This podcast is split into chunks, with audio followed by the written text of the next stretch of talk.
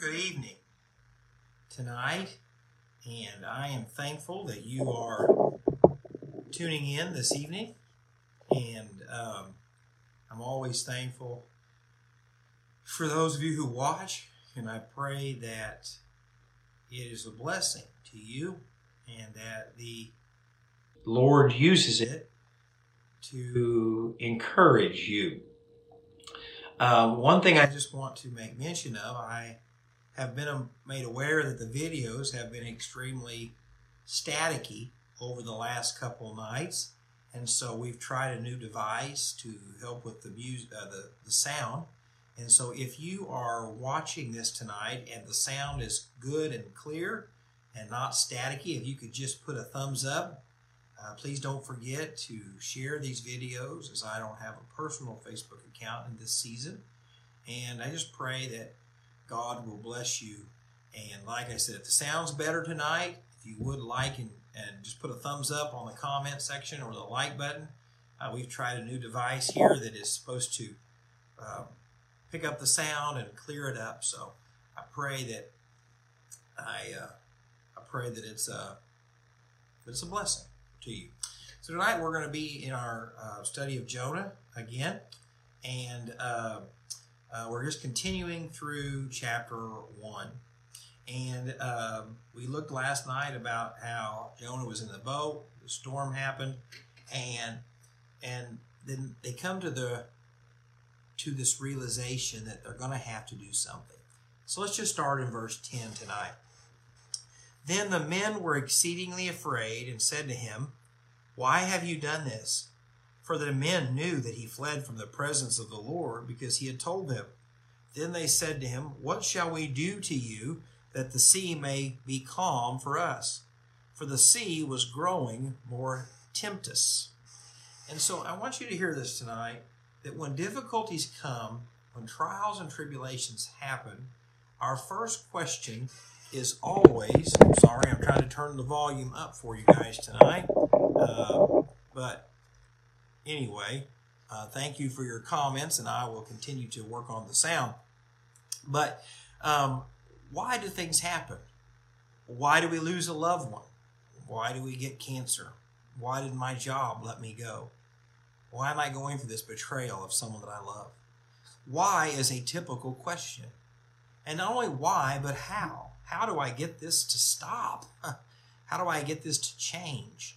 And so in verses 10 and 11 here, they say that what do we have to do to calm the sea from this terrible storm that could possibly destroy us? And so the why and the how matters. The second thing I want to show you is you cannot fight against God's plan. You cannot fight against God's plan. Listen to what it starts in verse 12. It says in verse 14, And he said to them, Pick me up and throw me into the sea. Then the sea will become calm for you.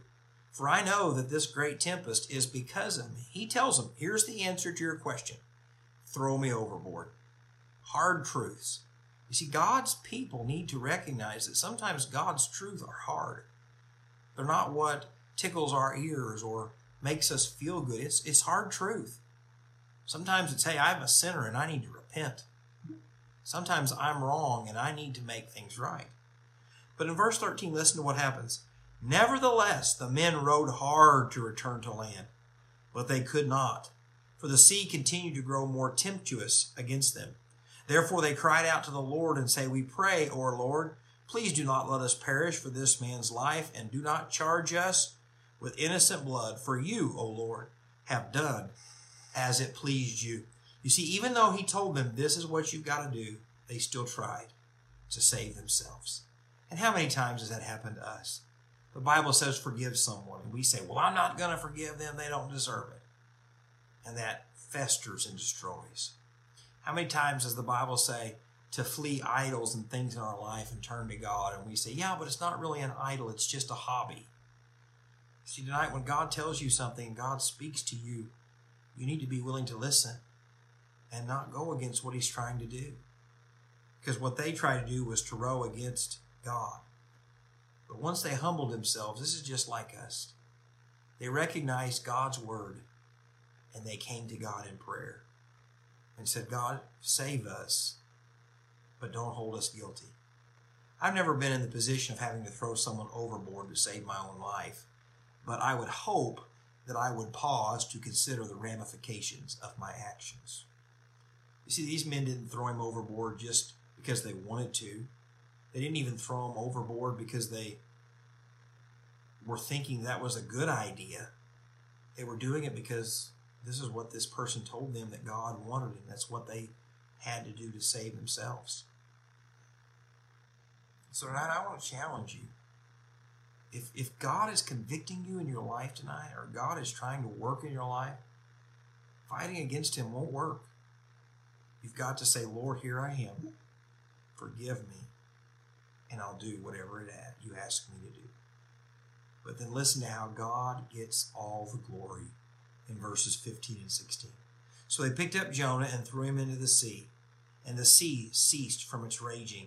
Then the men feared the Lord exceedingly in order to sacrifice to the Lord and took vows. These men worshiped God.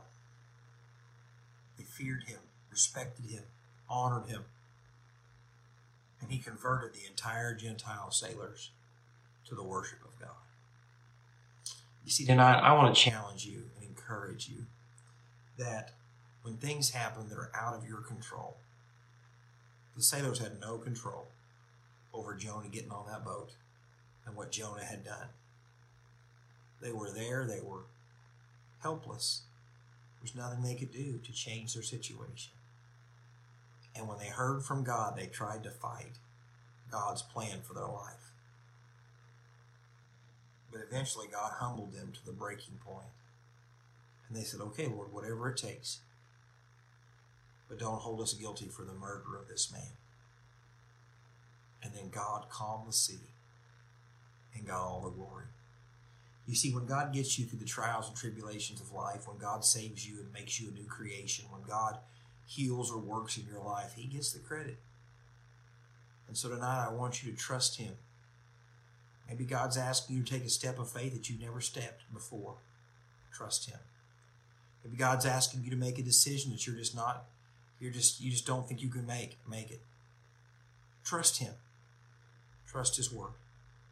But every decision that you make, consider the cost. God doesn't want you to follow Him and then turn back when it gets hard. He says, count the cost. But remember, if you will humble yourself, follow where God leads you, He will use you to make a difference in the lives of other people. As a parent, I want God to use me to make a difference in my children's life.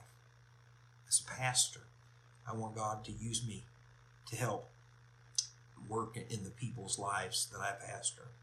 For you who watch this every night, I hope that you don't watch it out of a loyalty to me because you don't owe me your loyalty. Pray that God uses these words that I share to encourage and strengthen your faith. And that only happens when it's not about me. It's not about what I want, but it's about what He wants. And so, as always, I just want you to know I love you, praying for you, and I pray that God blesses you in a mighty way. Please feel free to send me any prayer requests, uh, comments, thoughts, and remember, God loves you. So do we.